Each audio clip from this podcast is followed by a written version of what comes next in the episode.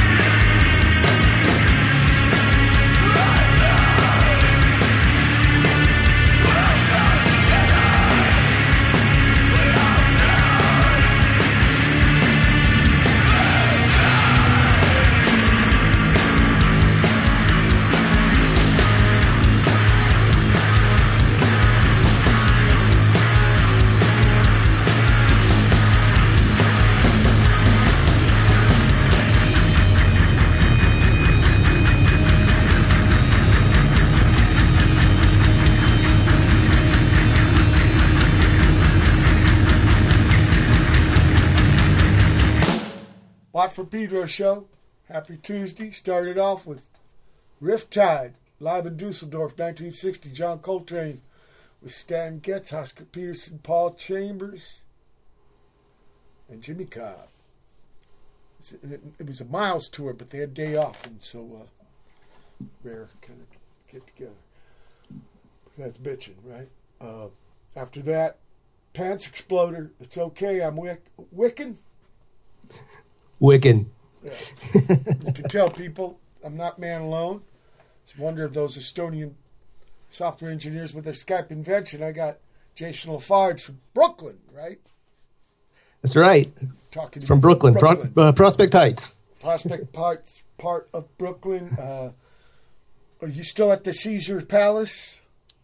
I am uh, still sharing that space with uh, with Martin Beasy, and well, uh, we're going to get up to that. I just wanted to Cool. ask because that's actually my first connect about you coming into my consciousness because brother Steve Mackay.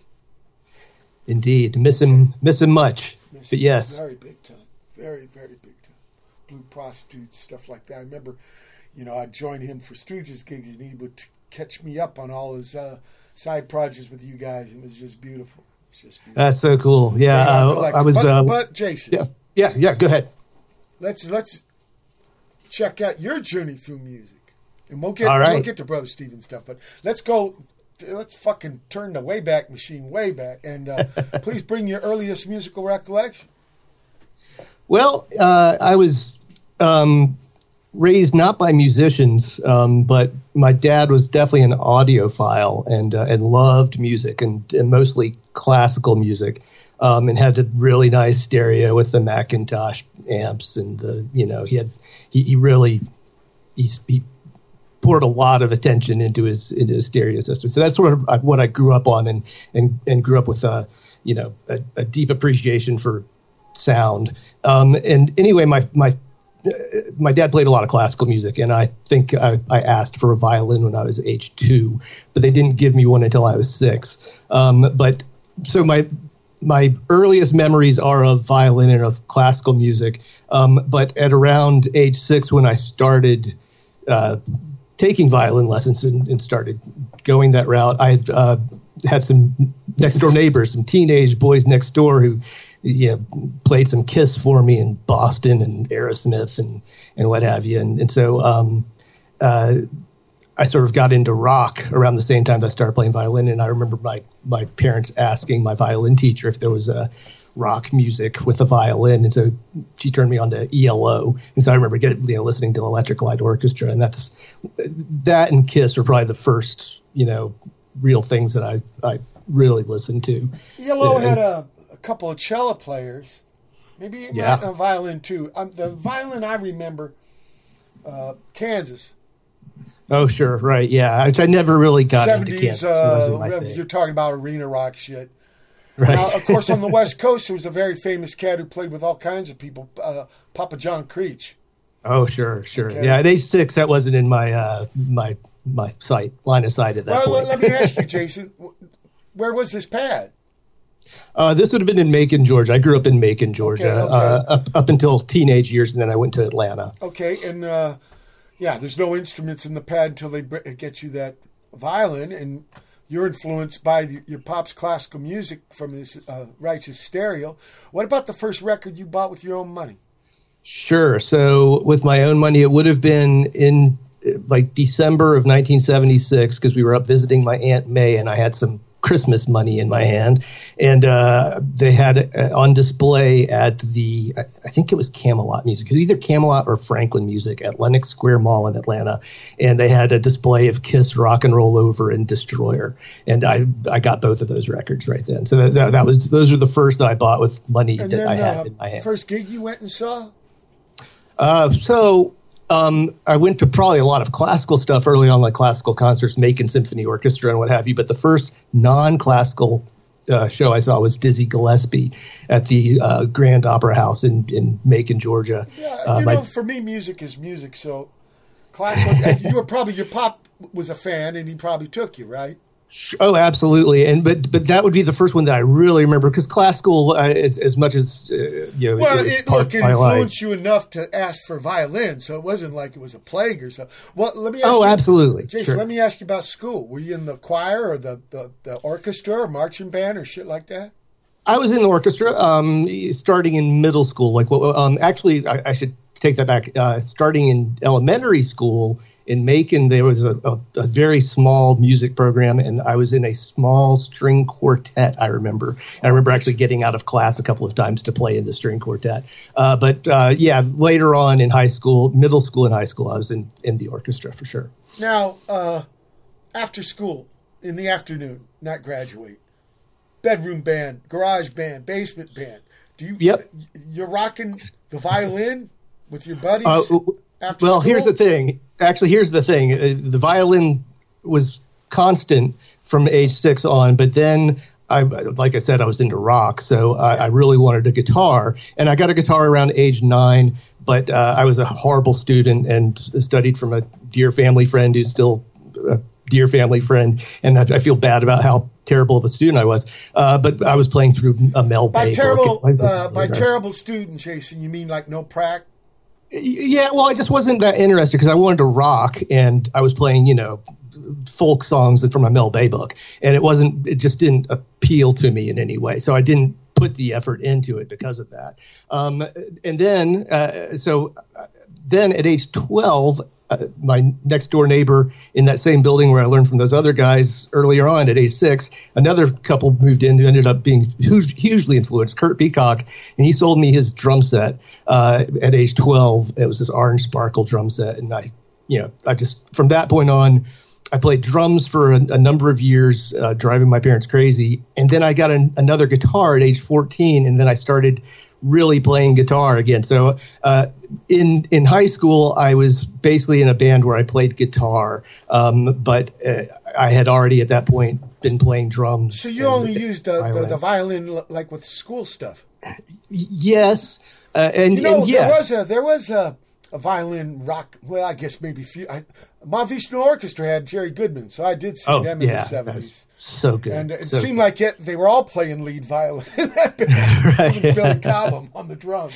So, so good, what about yeah. Jason? Tell me about. I'm interested in this drum thing. Sure. Okay. Did you take uh, lessons? Look, I never took. Look, you know never what I just lessons. heard? You know what I just heard? We lost Charlie Watts. I, I just heard that too. It's amazing. Oh. What a what a what a career that guy had. What a well, long so I'm, run. I'm going to ask about lessons, or did you learn off records, like listening to Charlie and shit? I totally learned off of records, and, and mostly at that point, at age 13 or, or whatever, that I was really getting into that. It was metal. I was listening to Iron Maiden and Judas Priest and Rush, and trying to, you know, nowhere near as good as any of those drummers, but I was that's what I was trying to play along with. Macon. Um, when and, I think of Macon George, I think of Jim Brown.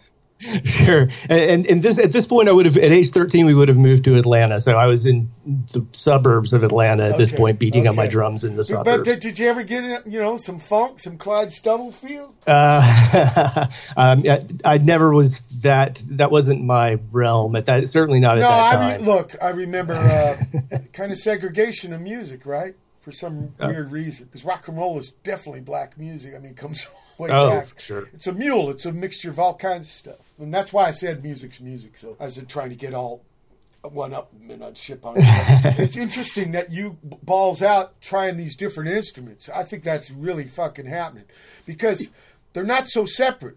Like if I'm going to say music's music, also in the devices, the division of labor, I guess you'd call it. Sure. Yeah, no, it's true. good drummer, Um, I, I would like to say going back to the uh, going back to the uh, the the different music being music. Shortly after seeing uh, Dizzy Gillespie in '78, I went with my next door neighbors and saw Kenny Rogers. So those were my first two shows I ever seen. I'm probably the only person whose first two shows were Dizzy Gillespie and Kenny Rogers. Yeah. Just saying. that's, a, that's a trippy. First gig I saw was T Rex. Oh wow, that's beautiful. T Rex at Long Beach Auditorium, and uh, I can't remember the second one. It might have been uh, what were they called? Uh, ah, something of the airwaves, Masters of the Airwaves. It played at the, the Warner Theater. Oh wow, don't know that yeah, one. Yeah, I know they weren't a big band or anything, but uh, yeah, memory gets blurred. So look, I'll, you you sent me a bunch of Pants Exploder. I want to play uh, uh, some more. Judy's getting involved. Oh, awesome! Thanks.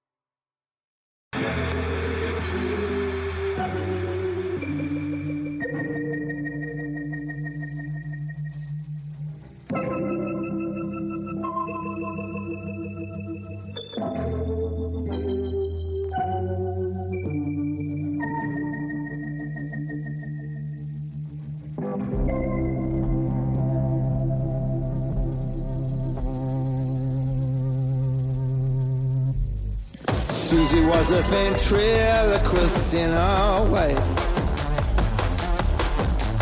Turning everything on air into an expose.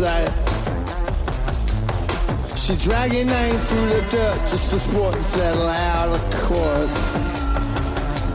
And her network boss would say that we're going to hell one day. He was the last man standing in a Polish camp way back in 45.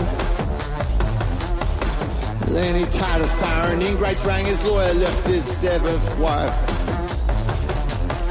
He made a child of the Camorra on a yacht just out in Napoli. And he, he knocked her up that week. In his twin engine Gulfstream. But time's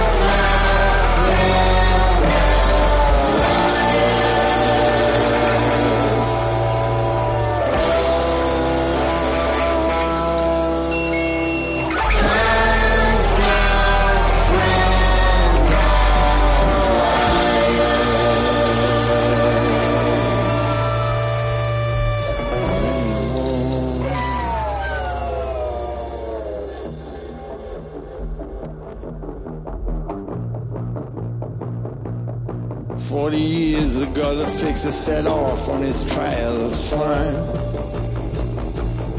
He found the old French quarters break water and he stayed a while. He got a job in repossession, season speedboats and the odd jet ski. But he made a better living cutting slack to all the people kept his palms well greased. He bought the shadow bunga bunga by the beach to lure the rich high flyers. Installed cameras in the bedrooms and an office in the Virgin Islands. But time's not friend of liars. Land station syndicated worldwide by satellite dish. Meanwhile, the fixer built a pyramid scheme that made him Ponzi king. Then he started running with a chassis and was cooling on his fresh new bride. But then one night wound up alone, a bunga bunga with the fixer's wife. And he'd, he'd come home like dressed slick. So she, she hired a private dick. Meanwhile, his station got a fraction of the traction and the ratings bombed. Till headhunters found Susie on a day shift in a nail salon. She brought a glamour to the camera and a panoramic paranoia. Yeah, the network's ratings soared. And they, they banked their cash offshore. But time's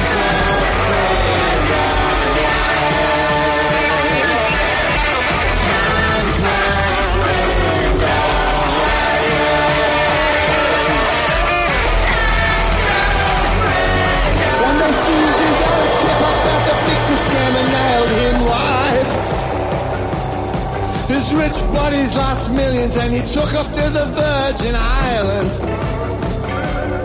They stung him hard with lawsuits thinking Interpol might drag him home.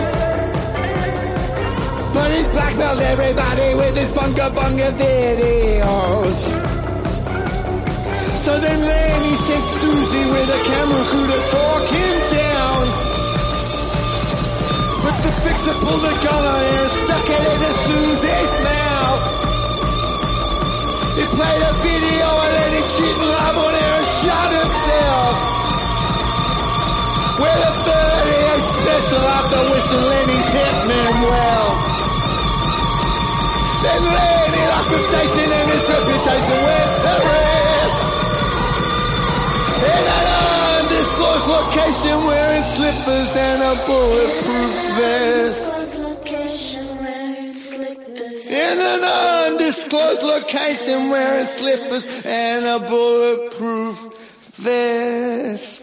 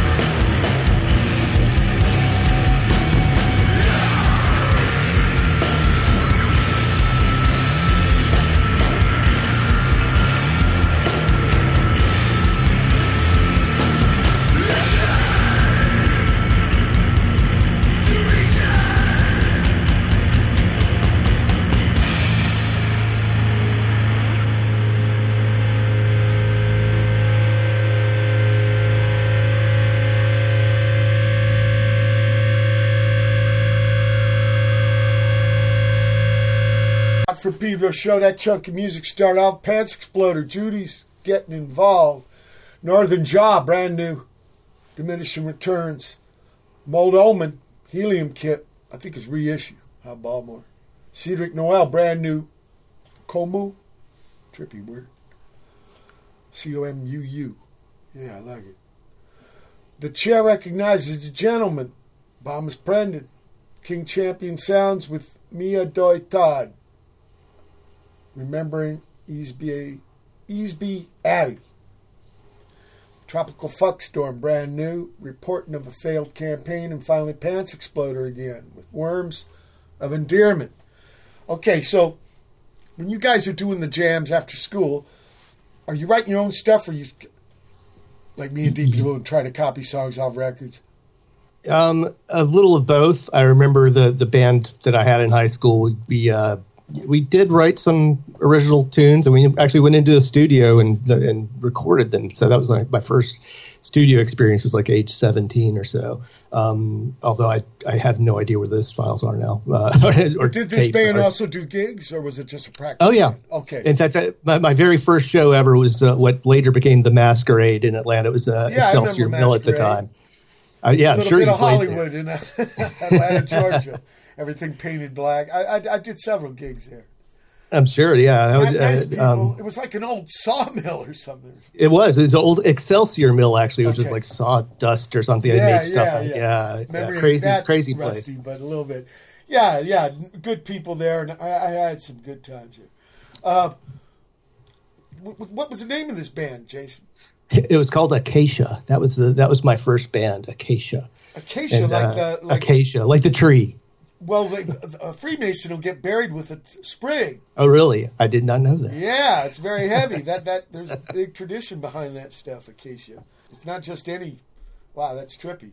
And you, what you guys just picked it out of a dictionary or what? Yeah, I, I honestly, I don't. Uh, one of the guys decided about, on it. Tell I me don't about remember. the first gig. Uh, the first gig would have been at uh, yeah. Uh, uh, like I said, it was in the basement of Excelsior Mill, playing with a band called the Shadow Puppets in Atlanta, which was a band that would play uh, basically in front of a big white sheet and just uh, you know a, a, blank projector on them. I don't remember them having anything on the projector like Butthole Surfers or anything like something projected over them. I just remember it being white and on a sheet, and they were the Shadow Puppets. Uh, but they they were a band. I, I, remember they had a release in Atlanta uh, that was you know, Georgie had a slang for uh, what he called one armed shadow boxing. You can imagine what that's a slang for.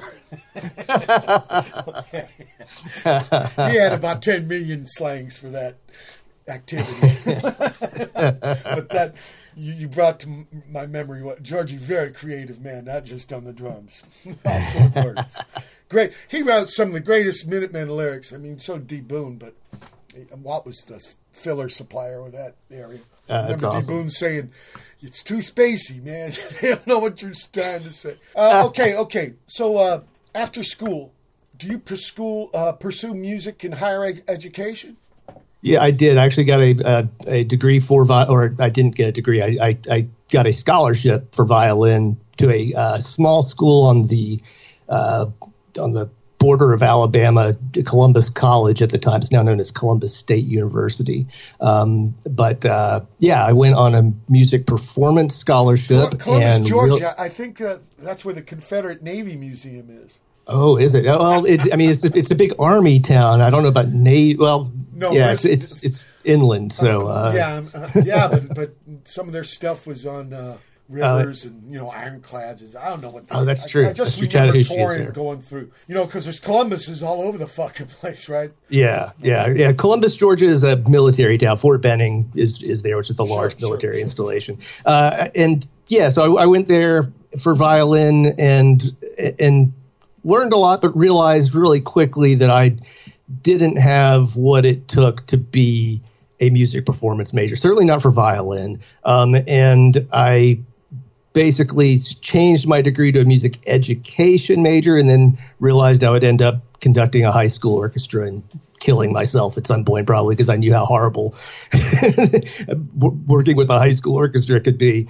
Um, yeah, so but I got to do it.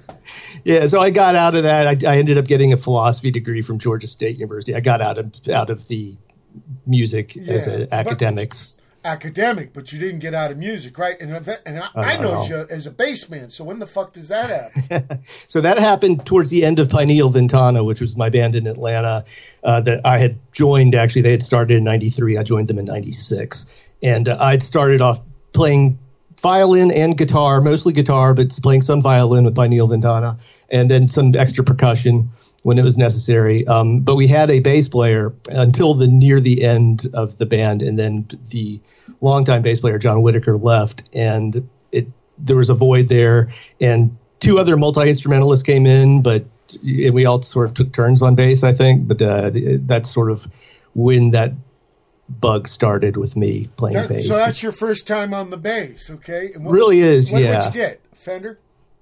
Um, no, uh, Travis Bean. I had the Travis Bean. Oh, that was in that picture. right from the get-go. Yeah, they weighed a buttload, right? They, they do, but you know, my uh, main guitar from when I got that guitar in 14 is a Gibson Les Paul, so I was used to a lot of weight for a guitar, and I don't feel right with a light instrument. It just doesn't feel right on my body. Well, have I've- I've tried. neck. Yeah, the aluminum neck. But the nice thing about the the Travis Beans was they were very well balanced. Like the the body was, it would hang nicely. Uh, I've tried a couple of those Kramers, and it's just so neck heavy. The second you let go with your left the hand, other it's just aluminum neck. diving. That's the other aluminum neck from that period. There's there's newer ones now. There's you know electrical guitar company, and there, there's some other aluminum neck. So, uh, so yeah. for bass, okay, because you, you've been on the violin, you've been on the guitar, you've been on the drums, and now you move the bass. But what was your, and uh, uh, obviously no lessons, right? Learn as you do. yeah, yeah. And uh, Although I, ta- had taken guitar lessons though, so you know, I mean, there's okay, okay, let's get into enough, that. so. Is the bass really a four-string guitar, or is it a four-string drum? Uh, it's a combination of both. yeah, I, I, would say It it's really more of a four-string drum. Okay, yeah, Yeah. it looks like you. a fucking guitar, but the way, God, its notes are way there in the kick. Maybe Yeah, some it's toms. That's it. It's true, but but at least with the knowledge of the guitar, you you have a knowledge of where the notes are on the bass as well. You know what I mean? It's there's it's basically the lowest four strings of a guitar just down octave. So um, unless you change things up like we do in Pants Exploder, but the, learning the traditional way. So it, it, but yes, it is it is definitely part percussion instrument, and that is what I love about the bass. I mean, sure. if you think about it, elect- uh, of course, the, the the bass guitar isn't really the traditional bass. The bass was actually a fucking giant violin with a out the chin part. No, I think because they wanted the timber in the, uh, t- you know, with the different sizes. You know, they did it with uh, the the reeds. They did it with the strings, with the brass. Just bigger, more tube, more uh, length of string. Sure. But then you keep in the same family, right? That's why you don't see saxophones in symphonies. That's right. It's Something with the timbre. right. All notes aren't created equal. For example, on my bass guitar, I got right. Four, the B note exists on all four strings. Same Right, note, yep. but they sound fucking different. Different Way different. diameter, different. place on the neck. Yeah, so th- these kind of things. So I, I, I'm wondering, uh, did you like, like for me, Jack Bruce was a big go-to. Did you have somebody like that? Um, yeah, you know, maybe guys like Jeff Pinkus or, or Oh, yeah. uh, you know, D- David guy. William Sims. Yeah, uh, yeah, sure. Or, or David William Sims of Jesus Lizard. Something, something like that. I- something yeah. about that definitely. That was more Austin. And, and you know, Dave Sims more like uh, Tracy Pew. Oh yeah, oh, I know, love that stuff. But yeah, both those yeah. guys are great basemen. I, I love both of them. Uh, Mr. Sims down a New York City guy, a long time. I think an accountant. Yeah, it's a two, uh, like Franz Kafka said, the two desks, right? And, uh, uh, uh, Jeff Pinkus, he's in North Carolina now, and uh, I think he's doing Sure. like banjo and shit. He is. I've heard his new album. It's really, really good. It's like psychedelic banjo. Yeah, yeah, yeah. Fantastic. Jeff Pinkus, very creative cat, man. Uh, and, and, and, Mr. Sims too. Uh, also, b- before that, uh, uh, uh, what was it? It was him and Mr. Yow, uh, Scratch Acid. Scratch acid, right? Yeah, yeah, yeah. With Ray Washam on drums. Right, right. Ray Wash. Yeah. Re- really good. I mean, if you're picking inspirations of bass players, those those are two great ones. Yeah, I, you know, I, I've always loved the the the albums that they were on from those bands. And also so. seeing bands in the clubs, you know, different than arena rock. You know, you can actually see what I'd watch Lorna Doom. Wow, that's how she, they do that. You know what I mean? Even though you could Sure, tell they were just yeah. starting, there was something really empowering about seeing somebody really work it in front of you instead of like some tiny object. Speck. yeah, right. spec. You got it. Jason. Yeah. We're at the end of the first hour. Uh, August 24, 2021 edition Watt Pedro Show. Special guest Jason Lafarge. Hold tight for hour two. August 24, 2021. It's the second hour of the Watt from Pedro.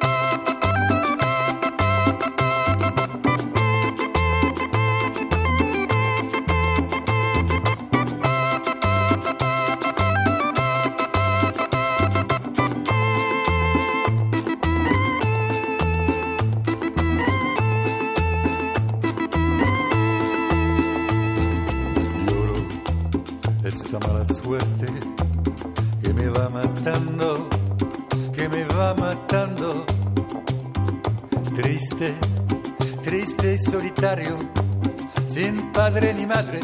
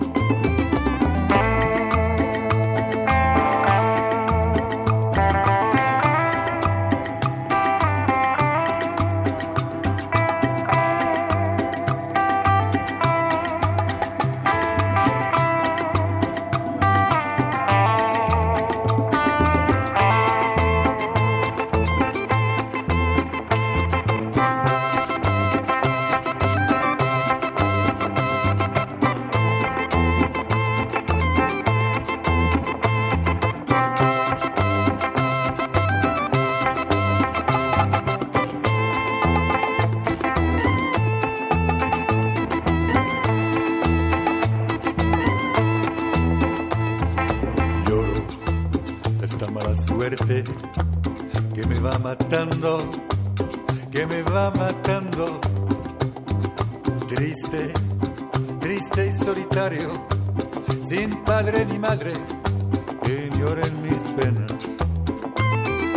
Triste, triste y solitario, sin padre ni madre que lloren mis penas. Vivo solo en la cantina, bebiendo y sufriendo crueles venturas. Cielo, ¿por qué me castigas? ¿Por qué no mitigas este sufrimiento? Cielo, ¿por qué me castigas? ¿Por qué no mitigas este sufrimiento?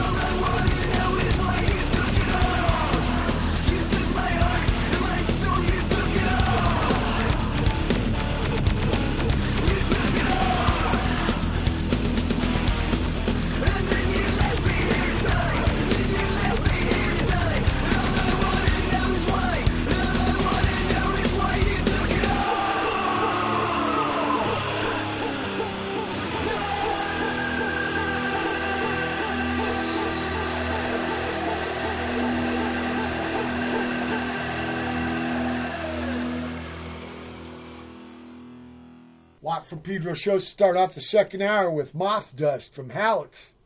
This is uh, some music that Jason floated. Manuel Armida after that. Where's the music?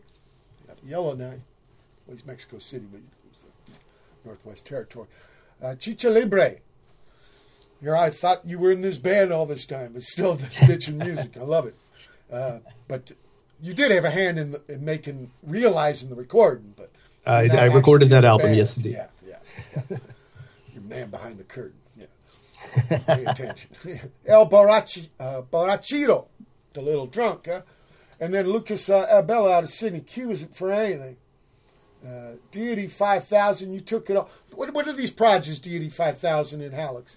So uh, Deity five thousand was the band that I joined uh, right after um, moving back to Atlanta from that that uh, Columbus college experience, and uh, the uh, main guy in Deity five thousand, Kurt Hagemeyer, was a uh, was in Acacia with me in in high school, um, and so he was sort of wanting to do this metal industrial thing. And he remembered that I had played drums and he wasn't looking for another guitarist which he knew that I played guitar as well but he was looking for a, a, a drummer. And so uh, I started playing drums with him and that lasted for from like 92 until 96 and that's when I joined Pineal Ventana um, Hallux was up here in, in, in Brooklyn and uh, following a Blue prostitute show at Union Pool uh, Andrew Barker, who I believe was DJing that night, um, uh, approached me. Andrew being uh, just a phenomenal jazz drummer, um, and I knew him from Atlanta. He he was in Gold Sparkle band um, in Atlanta, and um, with uh, Charles Waters. Um, and anyway, he uh, he approached me and said that he had been writing some metal music. He'd been playing guitar, and he'd always wanted to play guitar and play some metal. And he'd been writing these songs and wanted to know if I'd be interested in playing bass on them. And uh, Hans Chew uh, is the dr- was the drummer of, of and uh, the second all three of us got in the room and started playing, I was like, oh yeah, I could I could see this being a fun project. And so it, lasted two or three years. I think it lasted three years. When Hans is he's also a singer songwriter guy, and he got busy with a couple of his other projects and had to drop one of them. And once he left, I I just wasn't. None of us were really keen on going any further without Hans. So uh, it ended after only a few years. But it was a fun project. But this is, uh, I'm, I'm getting a, little timeline together because you, you make the move from Georgia Yes. to New York to Brooklyn, right? Yes, um, and that would have been in in 2002. Um, we had recorded two albums. Pineal Ventana had recorded two albums with Martin Bisi um, in in Brooklyn, and he and I had stayed in touch a little bit by by email. didn't know. Let's talk about this. How did you meet Martin? Uh, we met Martin. Um, we had recorded an album, "Breathe as You Might," in Atlanta, and so we were signed by another label out of Seattle called Unit Circle Records, and they gave us a recording budget, uh, and we had a choice of where we could go. Um, we were all familiar with Martin's work with Swans, um, and we were all sort of Swans fans. Um, and then we had a, a a very dear friend of ours, Kathleen Lynch, was in the band Beme Seed. She was also in Butthole Surfers uh, as the as their new dancer Yeah, back yeah, in the eighties. Um, Like, they uh, didn't even have a name for her. I don't think yeah, even knew Ta Ta name. Ta the shit lady, I believe was, Yeah, her, was one of her it's like- nicknames. yeah, um, but, But yeah, Martin, she's, you know, Martin also did the sister Sonic Youth record. That's where I meet him. uh, was it it was Hey, Evil or Sister? I thought Oh, it was no, Evil. it's evil. yeah, It's yeah. evil. You're right. You're right. It's Which evil, a- and there was no fucking booth. Uh, yeah, yeah. Like we're in the one big room. It was one room. Yeah, the the the studio is bigger now because he got the downstairs a few years after that. So we have a really large, two large tracking rooms downstairs. But in those days, it was just the control room. Uh, what is it basically where uh, you know Martin's side, where the the board was, and then where the other side is, where where everything was recorded. That's now my side. So Ah. it, we sort of have a dueling control room situation. So I've got that side where the parquet floor is, where the drums used to sit. Right. Um, and uh, so yeah, that's that's that's how the, the place is divided now. You know, uh, Um, you're talking about Pineal uh, Ventana. Now we can play some for the listeners. So they can Oh, awesome.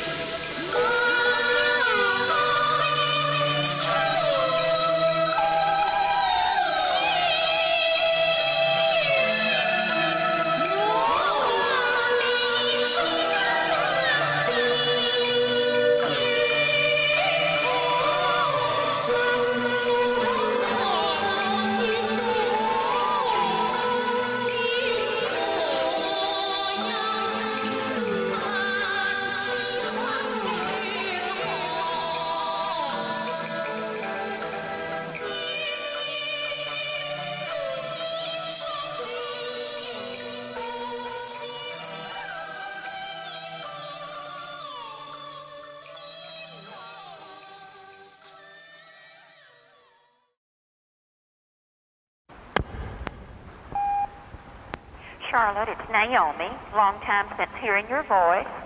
Um, I'll be delighted to come to the Silver uh, Sister Supper for Louise. And um, just count me in, and I'll see you on the 16th. Thanks a lot.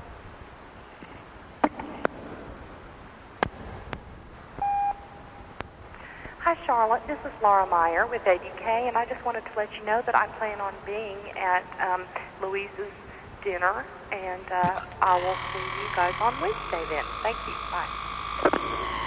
There was a time in this country when mothers and fathers beat the devil out of the kids.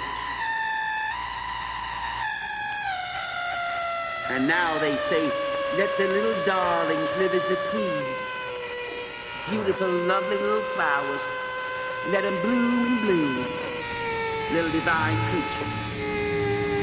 They're just in here to be good, you know. Just direct them, they'll be all right.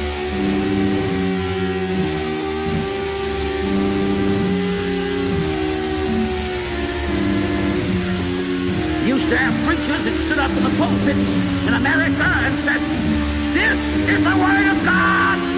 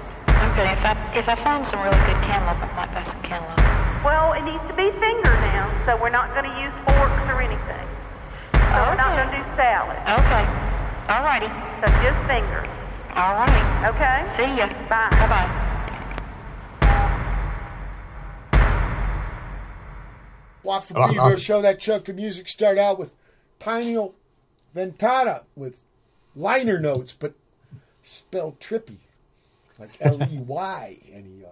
And then Black Pariah Suite from Black Pariah. what do you call that? Eponymous, huh? Uh, Pineal Ventana or pineal. Pineal, yeah. Yeah, and you spelled it both ways. One one is one word, one is two words. Oh, sorry. Yeah, this It should be two words, right? two words, yeah, that's two words. SSS, the land with no heads. Okay, and uh, so the, the pineal. Do you get you guys? It was just local, right? You guys didn't tour. Oh, we toured. We Oh, toured. Uh, we uh, yeah, we toured um, East Coast and Midwest. We never got out to the West Coast, um, which is a shame. Never got outside of the country, which is a real shame. Um, but uh, yeah, we we toured uh, on e- every release. We would at least put in, you know, ten days to. I think our longest tour was three weeks. Like New England. So, New England, Midwest. Yeah, yeah, exactly. where We the go straight up the coast. close. and you know, the towns are close. Yeah, exactly. That helps. Yeah, That helps for sure. Because out west, oh my God, such hell rides. You know, you got to really fucking go for it. But, uh, But, but you also have to be smart in your in your in, in booking things because I remember we did Oh, one yeah, ridiculous thing where we I think we drove from Boston to Peoria. It was like a 22 hour Peoria, drive in between. my mom grew up after Wyoming. oh wow, I did It's not the home of. Caterpillar uh, tractor. Oh, interesting. I didn't know that either. Yeah, it's, Yeah, it was yeah. it was About an interesting. 200 miles we- south of uh, Chicago. yeah, a long way from Boston. That's for sure. Not not Yeah, generally yeah. not I mean- generally not what you want to book right after Boston.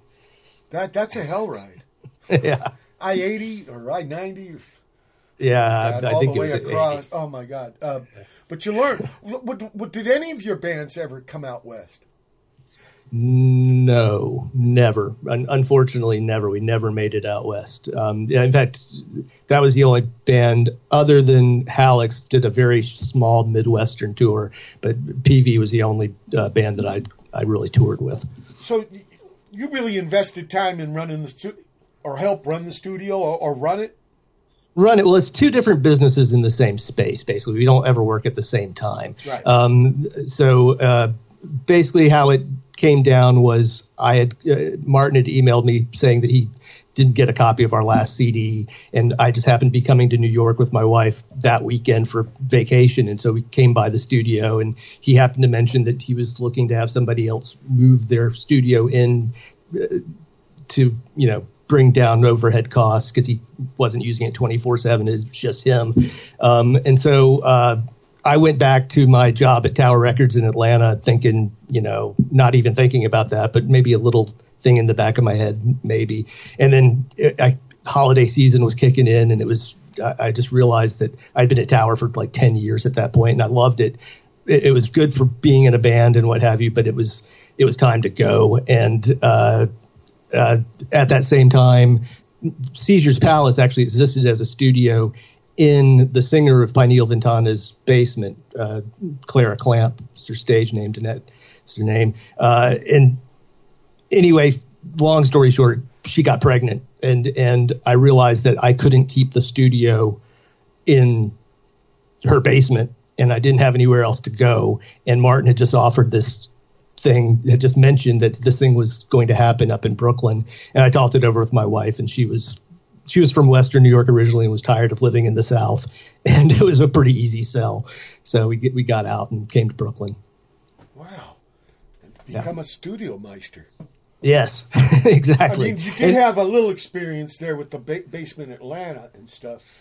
But yeah, but not in a prof- not never in a professional Yeah, studio, say, other than a- being in in, professional studios. it was before another then. layer of uh, evolution, right?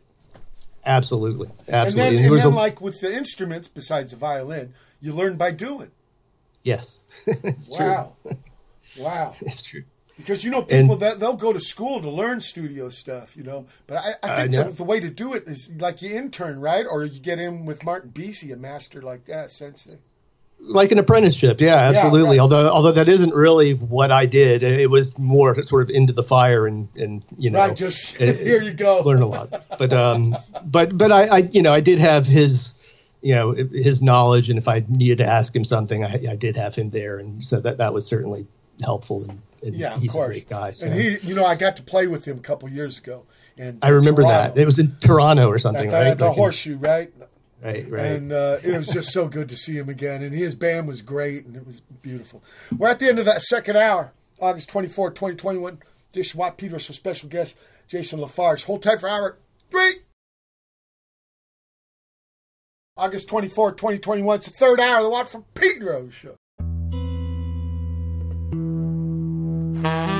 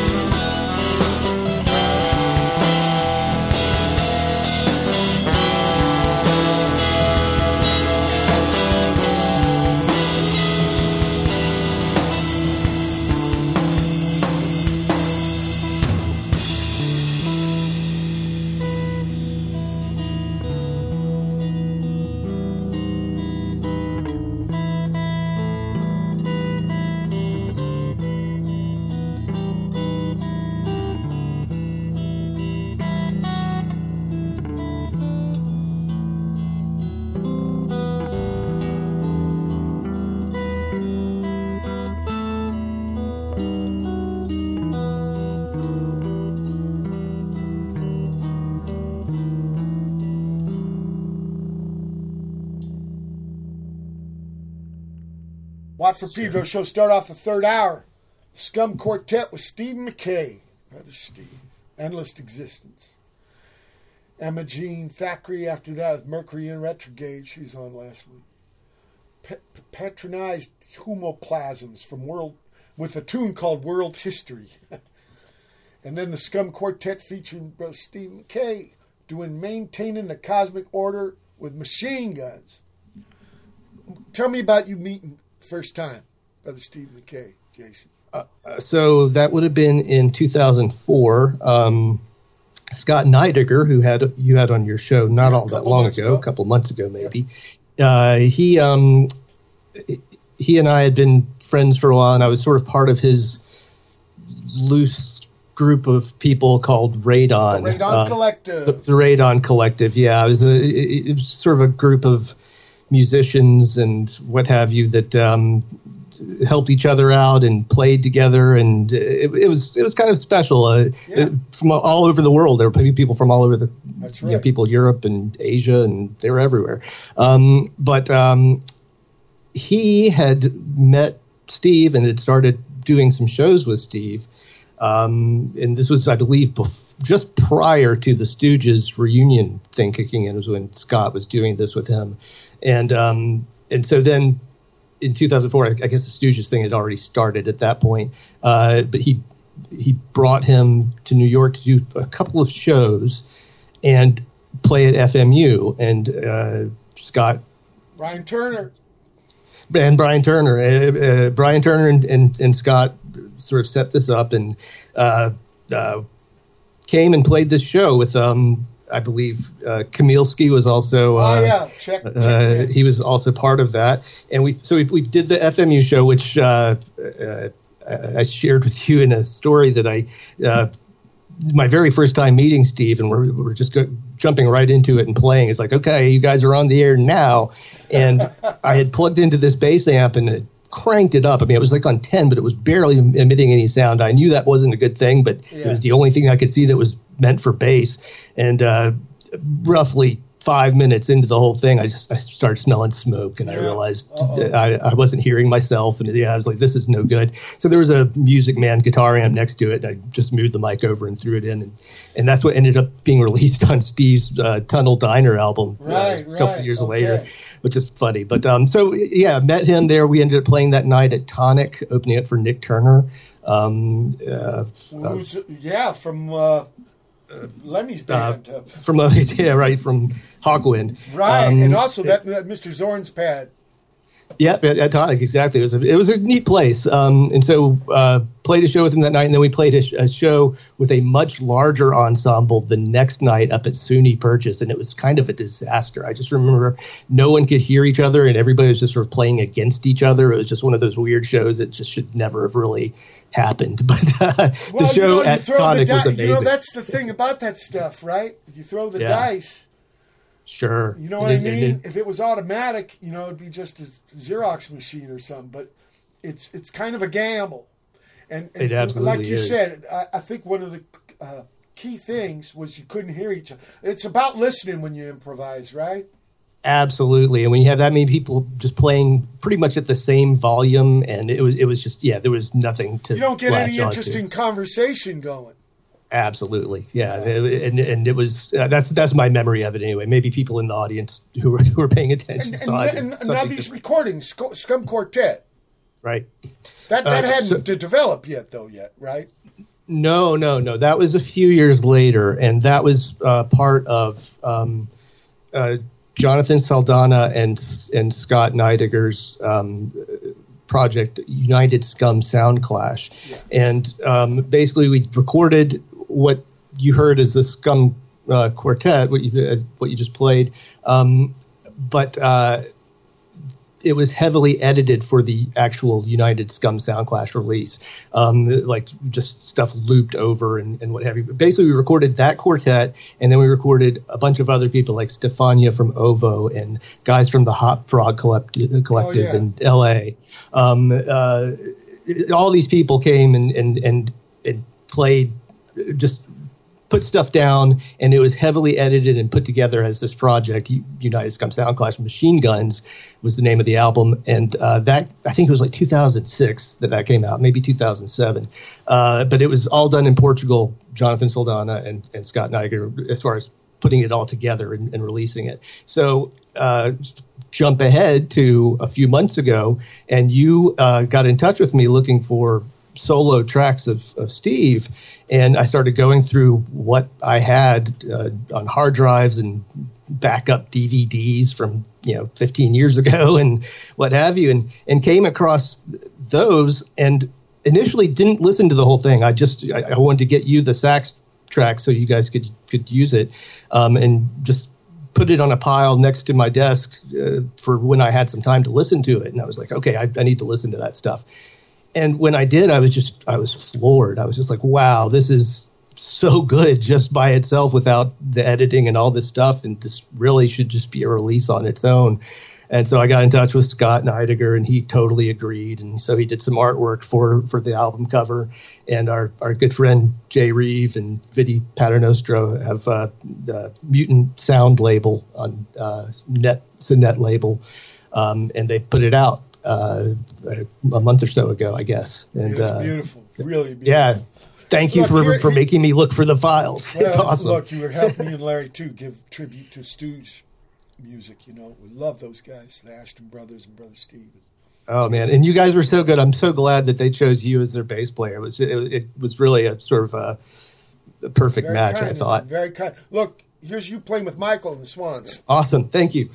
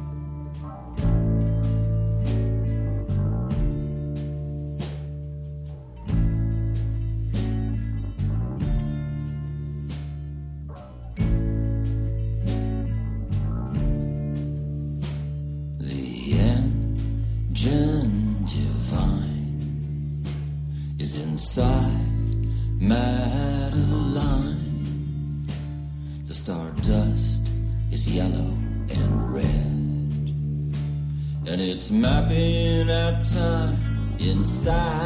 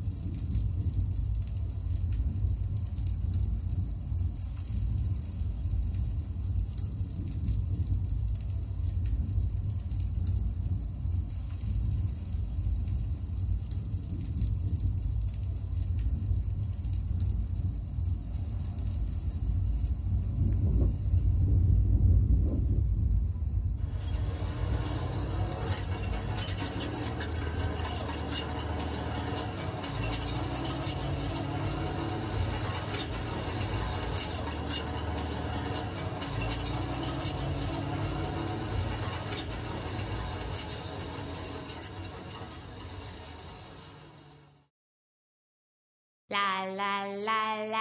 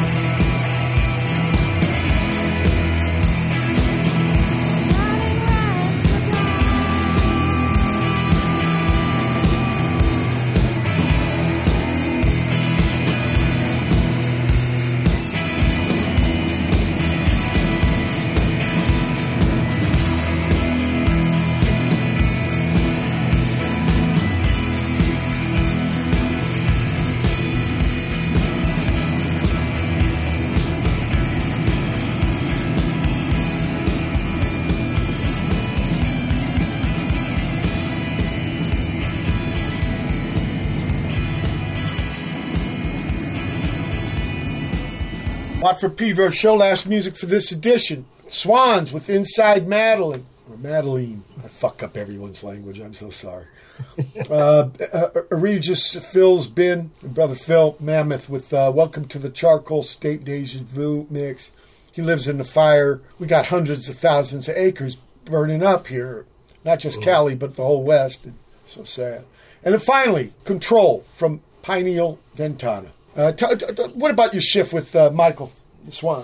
Um, so I started working with him um, really thanks to Martin Bisi. Um, he had been working on an Angels of Light record called Everything Is Good Here, Please Come Home. And that was roughly when I was moving my studio in. And um, Michael needed digital files uh, instead of half inch tape for the mastering. And I happened to have a Pro Tools rig. And so I got the job of transferring things.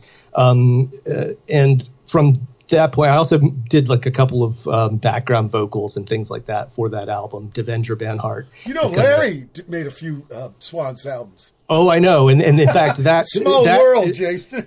Yeah, but that world. that particular Angels of Light record that actually has a, it's a bit of contention for poor Larry. Actually, I know, Uh, I know, that that's the it. album that uh, Michael erased all of Larry and Dana's tracks. I right, think. a and- little and, uh, drama, a little drama.